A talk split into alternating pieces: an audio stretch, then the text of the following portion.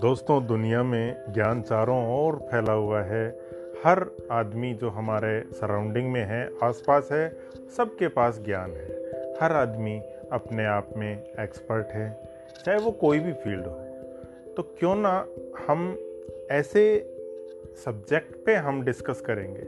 हर subject में हम funny side और उसका एक मैसेज वो हमारे सामने क्या रखना चाहता है, उसको लेके एक हल्का सा डिस्कशन हम लोग करेंगे। यही मेरी पॉडकास्ट की सीरीज़ का मेन मोटो रहेगा।